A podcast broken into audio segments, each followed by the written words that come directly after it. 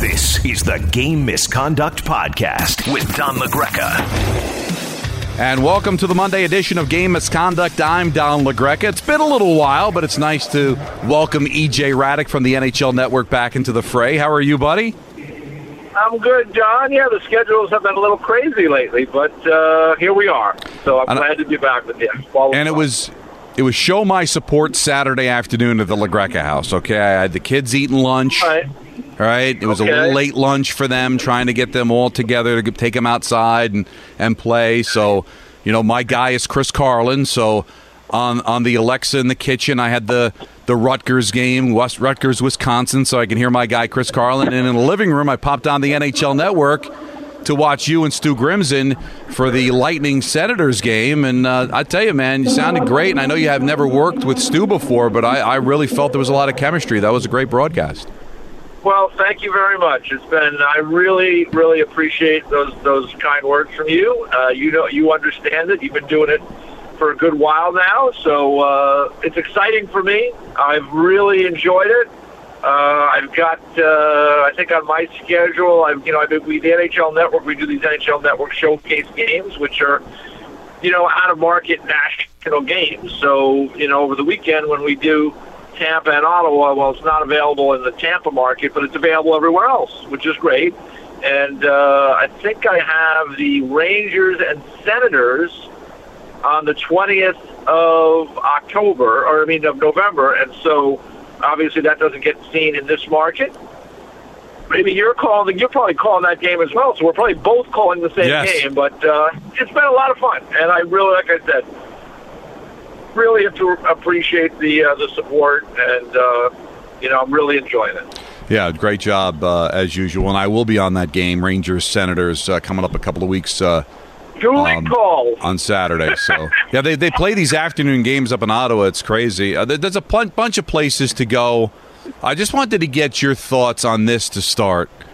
Um, I know attendance has really been down around the league. I'm seeing it at Madison Square Garden. I can't remember if it's ever happened where a Ranger game had around, you know, a, a little over 13,000. We, we've seen it with Toronto, the Canadian teams. There, I think there was uh, a non-sellout for Kevin Lowe night on Saturday uh, in Edmonton, and I'm, I'm a little surprised, EJ. There's been so much speculation on why. I, I think the answer is easy you know, with needing a vaccination to get in some of these buildings, if not all these buildings, it's really cutting to a lot of the fan base. I know Buffalo struggled, but don't give me a soliloquy on, well, the fan base has had it.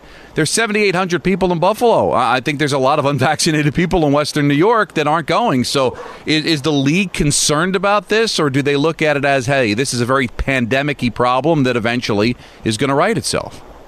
Well, I would think any business is concerned when their customers are not showing up in the numbers that they were. Now, there's a lot of things that have happened, uh, namely a worldwide pandemic where people kind of change their uh, habits a little bit.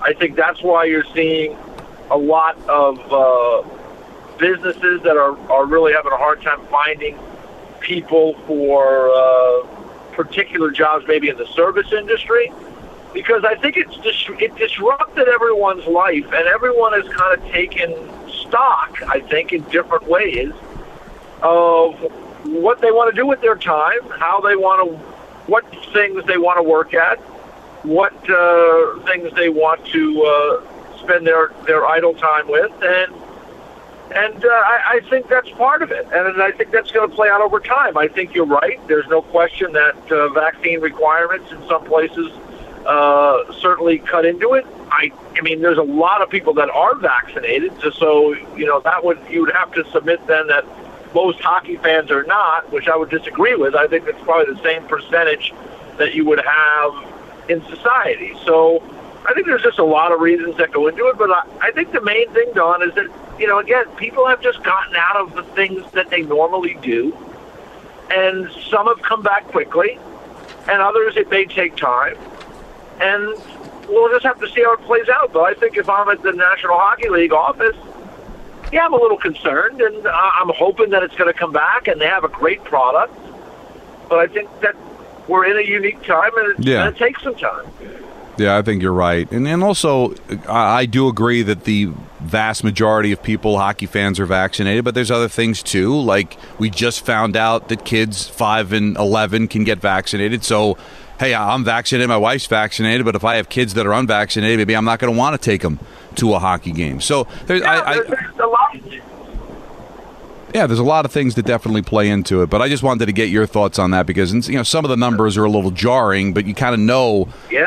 that it's going to come back, and that that's it's it. Things are starting to come back, but it's still you know a little a little slow. Football's a little different. It's outside. It's once a week, but you know you certainly saw it um, in basketball and hockey, both kind of going through the same thing. So I just wanted to kind of get your thoughts on that. And I know you're close to the league, so if there were any theories coming from them, that I would think that that would be uh, a place at a place to ask, and, and probably a direction they go.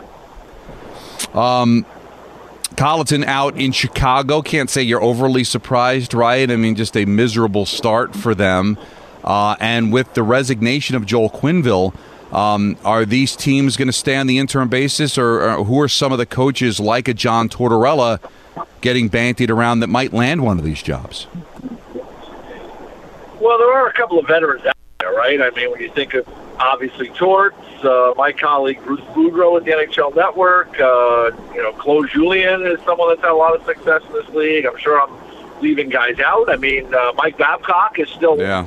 out there and a possible hire at some point for someone, although he's still getting paid by the league. So I believe he's coaching Canadian college hockey right now on, uh, you know, in some bases, so in, out west.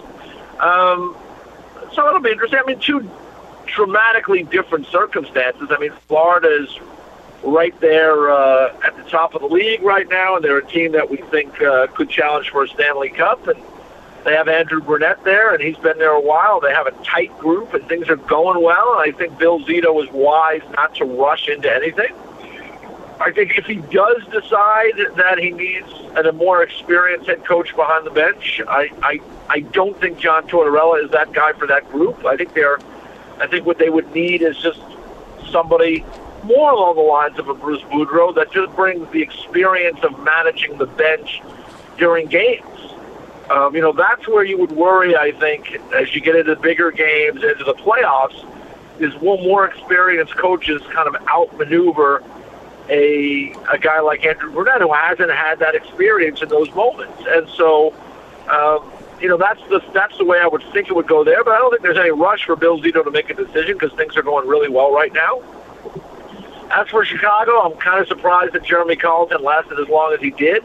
I think that was part and parcel because Stan Bowman hired him and wanted to give him every chance to be successful there, especially in light of the fact that he, he kind of put him in a tough spot, following a legendary figure there, uh, a guy who's won three Stanley Cups in Joel Quenneville to come in as the youngest coach in the league. In fact, when he was let go, he was still the youngest coach in the league three years later. So I'll be interested to see how they move forward. I mean, Kyle Davidson, who is the interim manager, had a little bit of a presser yesterday, and so it, I think a lot of things are going to still shake out in Chicago. I mean, do they want to go and find a more experienced manager? Would that individual have somebody in mind to be the head coach? They've got some really high-end players on longer-term contracts. Most recently, Seth Jones, uh, and the team. They, although they won yesterday, they have two wins on the season, and they're, you know, if it wasn't for Arizona, they'd be probably sitting in the, they would be sitting in the bottom of that division. So. I think there's a lot that has to shake out in Chicago, but the, the schedule is kind of favorable. They've got the Penguins coming up next, who are dinged up a little bit with injuries and illness. Um, you got the Arizona Coyotes coming up after them. Seattle is the next one. So there's a little window for maybe the Hawks to put together some wins and kind of get back on track. But I don't imagine they're going to be able to overcome this start. And uh, I'll be really interested to see what direction ownership goes there as they try to kind of reestablish uh, that mm. franchise after all that's happened in the first six six weeks or so of the season. And of course, the other big news the Eichel deal. He goes to Vegas, and we can analyze this back and forth. I'm sure it's going to change and swing like a pendulum. But one of the big uh, perks, I guess, for the Golden Knights to get Eichel is to have him ready for the playoffs, kind of like what Kucherov was able to do for Tampa last year. Would there be any concern in Vegas, EJ, of Vegas making the playoffs this year? There's some concern because they've got so many injuries right now, and you know I, I kind of give them credit for finding ways to to stay afloat. Um, you know that division is the one word that always comes up when we talk about the Pacific Division is wide open, and Edmonton and Calgary have gotten off to great starts. Anaheim is playing very well, 4 0 2 in their last six games. Uh, so all of a sudden they're a little bit in the mix now. San Jose has gotten off to a surprisingly good start there. So it might be more difficult to make the playoffs if they don't get the ship righted and get some of these players back and uh, get into a more consistent game flow because you know you look at the Central, there may be five teams that come out of the Central. That would leave only three spots in the Pacific. So obviously there's a lot to be determined over the next couple of months. But I do think that there's, you know, I'm sure if I'm Pete DeBoer there, uh, my message every day is that we've got to take we've got to take this one day at a time right now. We've got to try to find we've got to try to find a way to get points every single time we get on the ice. I mean, right now they're leaning on Robin Lehner, they're leaning on uh, Alex Pietrangelo, uh, and that group uh, on defense, but they're they're hurting for goals right now, so they got to try to get these guys back as soon as they can. Uh, if they can get to the playoffs, mm-hmm. and Eichel goes through the surgery, which he's scheduled to have this week, we talked to him on NHL Now last week, and uh, you know if he can get through that process, and you know I always say, Donnie, I mean it's surgery is there's no easy surgery for me, no matter what it is. Um, hopefully, he can get through that pro- process and, and get back playing, and they can get Stone and Pacioretty and some of these other guys back, and then they'll have to make some cap decisions. But uh, you know, it's not going to be easy to get in the playoffs because you know it's not like the old days, Donnie. Right? Twenty-one out of sixteen out of twenty-one. It's sixteen out of thirty-two now and there's so much parity, it's very difficult, yeah. I think, much more difficult to get to the playoffs than it once was. And, and I tell you, it is wide open in the West, and I know it's very early, but you take a look at the two top teams in the Pacific Division. The Battle of Alberta is back. You know, Calgary and Edmonton are legit teams. I got a chance to call both of their games against the Rangers over the weekend, EJ, and I think the the addition of Keith on that blue line is going to be big for the Oilers. McDavid and Draisaitl are just unbelievable. That power play remind you of those 80s Oilers teams. And I don't think Calgary is quite as well rounded. But if Markstrom's going to play the way he's playing, EJ, they I, I think they have the potential to go farther in the playoffs than Edmonton. Would you agree? I well, I like their four line approach right now. I really like it. I think on deed it's it's it's good.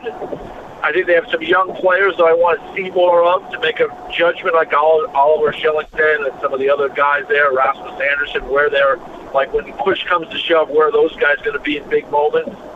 Markstrom has been great for the most part. Um, so I, I really, I when I saw them come through New York and, and play the Rangers at the Garden and then the Devils the next night, I was really impressed with uh, the, you know the Daryl Sutter really has them playing the kind of hockey he likes to play. Uh, the Edmonton Oilers still a little top heavy. I mean, I don't know how you're not going to be top heavy when you have two of the best, maybe the two best players in hockey, probably the two best players in hockey, in McDavid and Draisaitl. But they are getting contributions from others in their group. Puljujarvi seems to be coming around. Uh, you know. Uh, Ryan Nugent Hopkins re-signed there, and uh, you know he's got a crazy kind of stat line now with all that assists.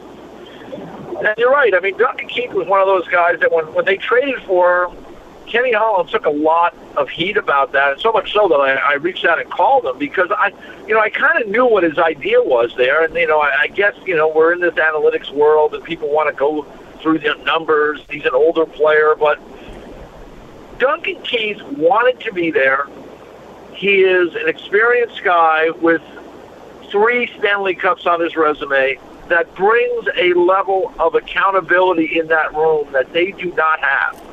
And it's someone that when Connor McDavid and Leon Draisaitl maybe need a little bump in terms of what they need to do to help this team win, that's somebody that can speak from a level of real credibility among the players in that room. So He's a second pair guy behind Nurse, who's developed into a terrific first pair defender. And uh, I think it was uh, it was an interesting move by Kenny, but I you could see why he did it. It was more than just what goes on on the ice.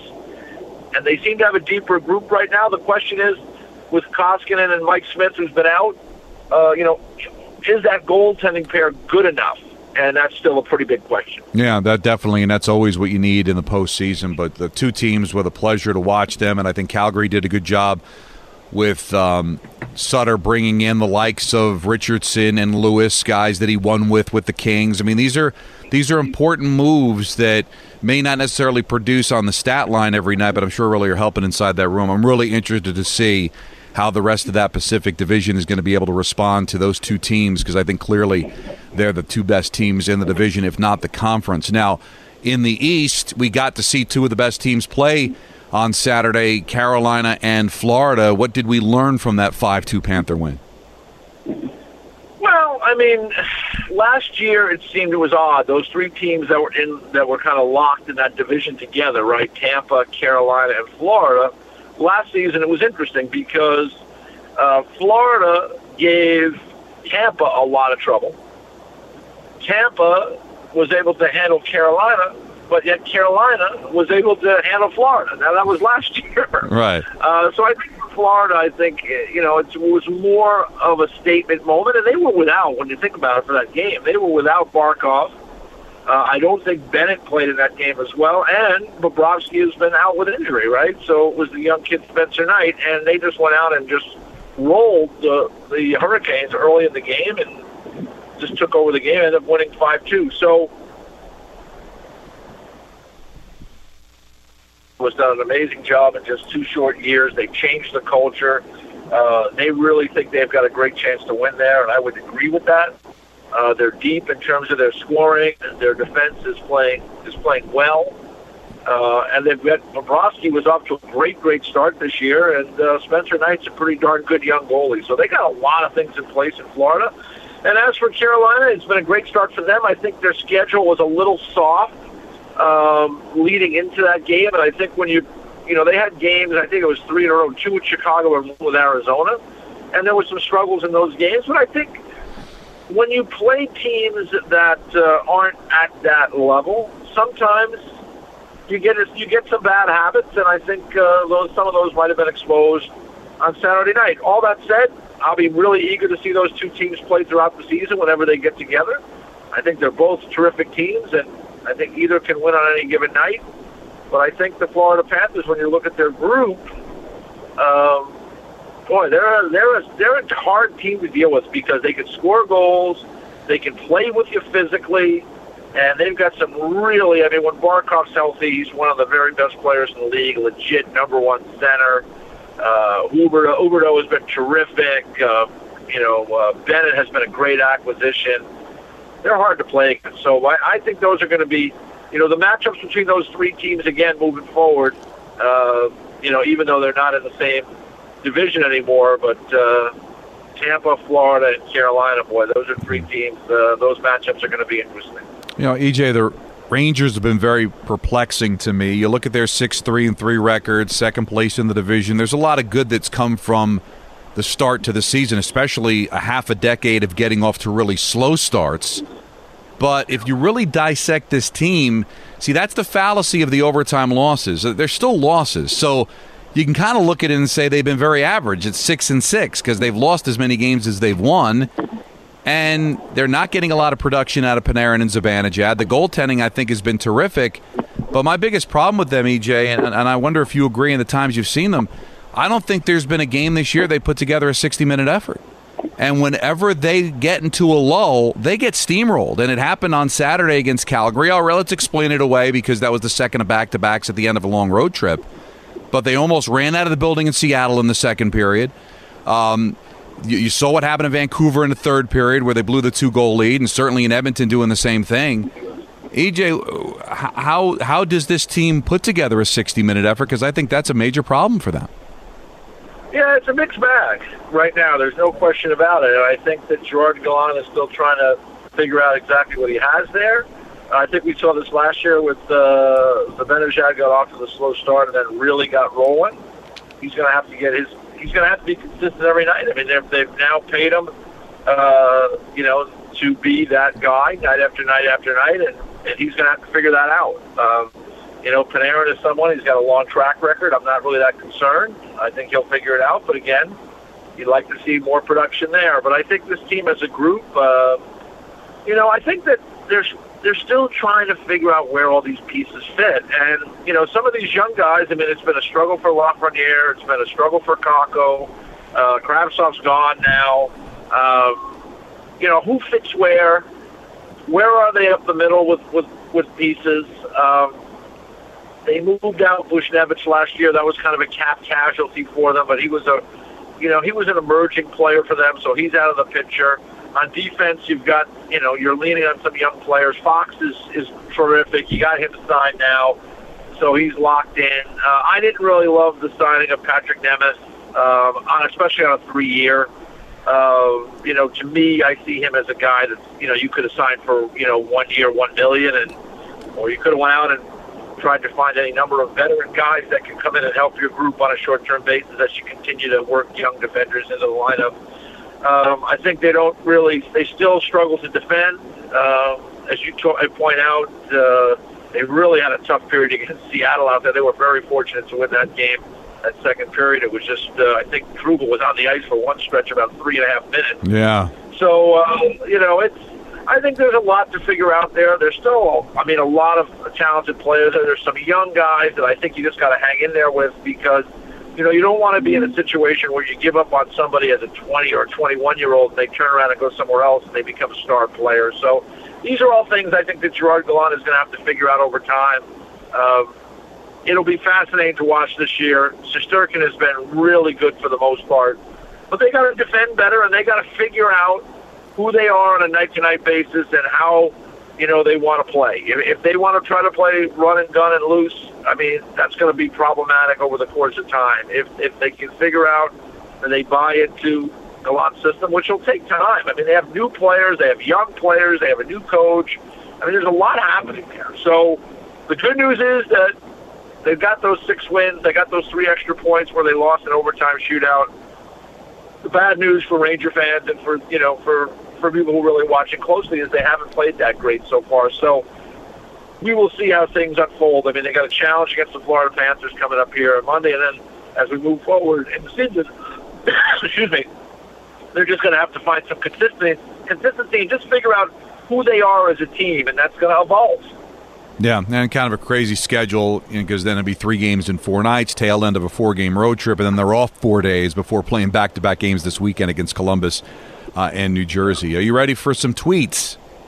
Yes, let's go. All right, Brian says, in your mind, is Sorokin earned and supplanted Varlamov as the Islanders' goaltender moving forward?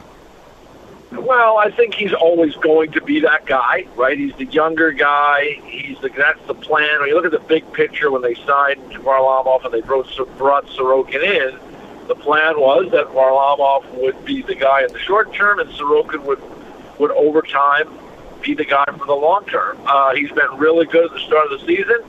He started off actually a little bit slow, but then he really found his game. Um, Varlamov played his first game against the Minnesota Wild.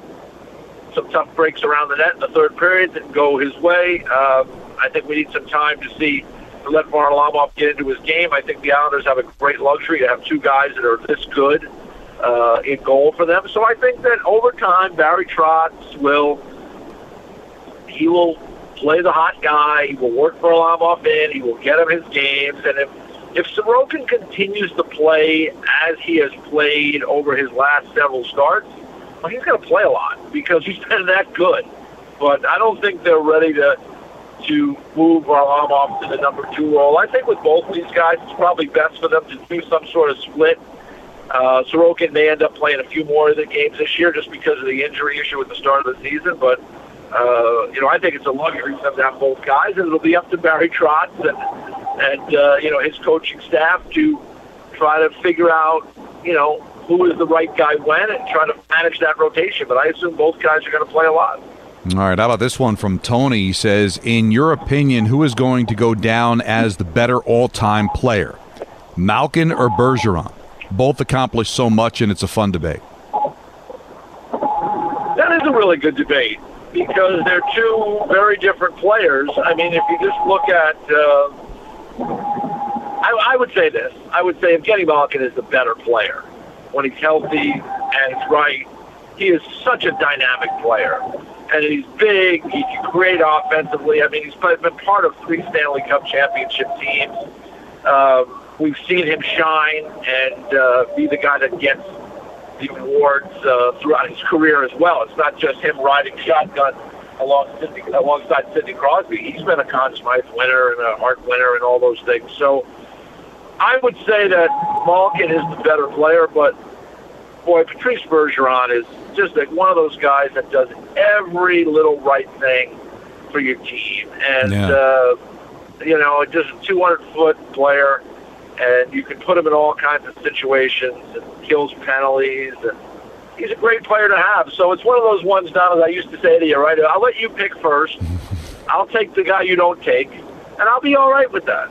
Because, yeah, it, you know, I be in pretty good shape. But I, I think Evgeny Malkin maybe he doesn't get the, the, the due that he deserves because Russian-born player in North America, and he's been alongside Crosby for so long. But I mean, he's been a special player, and he's got the physical gifts of his size and reach yeah. that, that make him. So yeah, there's certain things there too, and you know injuries become a factor, but they're both very similar, right? Because they both played for established playoff franchises, both got a chance to play with great players. I mean, Sidney Crosby, Sidney Crosby, but um, Marchand's a very good player. There's always been good players around Bergeron. You know, uh, whether it's you know Hall now, you know before then, getting a chance to play with some great players when they were making their cup runs. So it's a great it's great debate, yeah. but you can't really go wrong with either. But I, I think I'm with you just from the physical um, the, the, the size and the reach. And if you were going to draft one of the two players with everything being equal, I think you probably would draft Malkin over Bergeron. But you really can't go wrong yeah. picking second in that debate. Um, Adam says, as a Devil fan, I'm thrilled with the win over the Sharks and the fact that they uh, they're only two points out of a playoff spot without Jack Hughes and Dougie Hamilton. If they can tread water until those guys get back, I like their chances of making a run. Do you agree with that? Well, I thought at the start of the season, I thought the Devils would be better than what people thought. Now they've got some significant injuries early. Obviously, Hughes is out; he's going to be out a while. I don't think. I think they're reevaluating in four weeks, that's a lot of games, and they've already missed him for a bunch of games, so that's big. Uh, got the news today that Miles Wood is going to have hip surgery, so he's done for a while. Uh, that's a huge loss for that team. They really miss Miles Wood because they don't have that bigger, stronger, burly forward that can get to the net and help protect some of the smaller skill players on that team. So I I can't you know, Miles Wood is one of those guys that's such a valuable commodity and people will say, Wow, he's he's this or that or he doesn't do this. Those are the type of guys that really are great complementary pieces that when push comes to shove in a playoff series, they can really help you. Mm-hmm. And so they're going to miss him. Dougie Hamilton hopefully is not a long term thing to get him back. Mackenzie Blackwood played the other night, so he's back after the whole back and forth with uh, the vaccine issue and his other injury that he dealt with. And so uh, he's back, which will help. Jonathan Bernier is back. He played well. Uh, he's played well when called upon so far this year. So, I mean, I think they're going to be competitive. Um, and they're going to play hard night after night. Uh, I don't think they're going to find a way into the playoffs, and I just think it's too hard with the other teams that they're dealing with. But I think yeah. that they're going to cause problems, and I think for Devils fans, when we get into February and after the Olympic break, you're going to look at the you're going to look at the standings, and you're probably going to make a case for the fact, well, they could get there.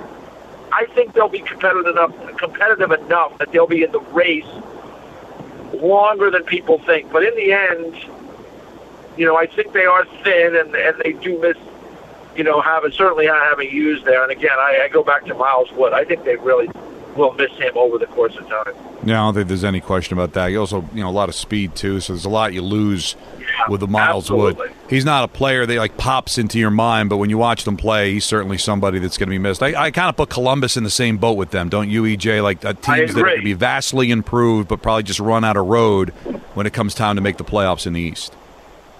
Yeah, I, I think that's the case. Now, we'll have to see over time. Like, can Pittsburgh weather the storm? They got off to a good start with all the problems they had, but you know they've had some challenges. Lost a port point the other night against Minnesota late when they had a two-goal lead. Uh, you know, how are things going to shake out for the Rangers? Uh, the Capitals are dealing with injury issues right now. The Flyers have gotten off to a pretty good start. Like, like I just think the division is so tough. I mean, Carolina, you know, banked all those points early. They're I think they're probably right at the top. The Islanders have had the long road trip. Uh, they ended up losing points last night in Minnesota when they had a lead in the third period, which is unusual for them. But uh, I think all things considered, this uh, you know they're almost home at this point, right? They get home to play at the new building in uh, really a couple weeks now, November the 20th against Calgary. So um, they've had a pretty good start when you consider they've had a couple of bumps with with Varlamov not being available at all for the first you know eight, nine, ten games. So you know, I, I just think the division is so darn competitive, and uh, it's going to be a struggle. Whoever makes the playoffs in the Metro, really in any of these divisions right now, it's so it's so tight. Um, I think they're going to have a lot to to be to celebrate, and uh, you just want to get if you can get in. I think anybody if they get in is going to have a chance because it's tight. But uh, in the Metro, boy, it's not going to be easy. But I agree that I think Columbus and New Jersey are along the same path. EJ, always fun to talk to you. We'll try to hook up with you next week. And you can watch EJ Hradek on the NHL Network on NHL Now between the hours of 4 and 6 Eastern Time, man. I'll talk to you soon. That, of course, is EJ Hradek. Always fun to talk to him. Three games tonight Rangers and the Panthers from the Garden. Rangers playing just their fourth game at Madison Square Garden in their first 13 games. Of course, the Panthers have yet to lose in regulation 10 0 in 1 in that game. And just checking some of the injuries. Barkov still out with the lower body injury. Bennett still out with the upper body injury. So maybe the Rangers catch a break with the injuries for the Panthers, but didn't help Carolina uh, back on Saturday.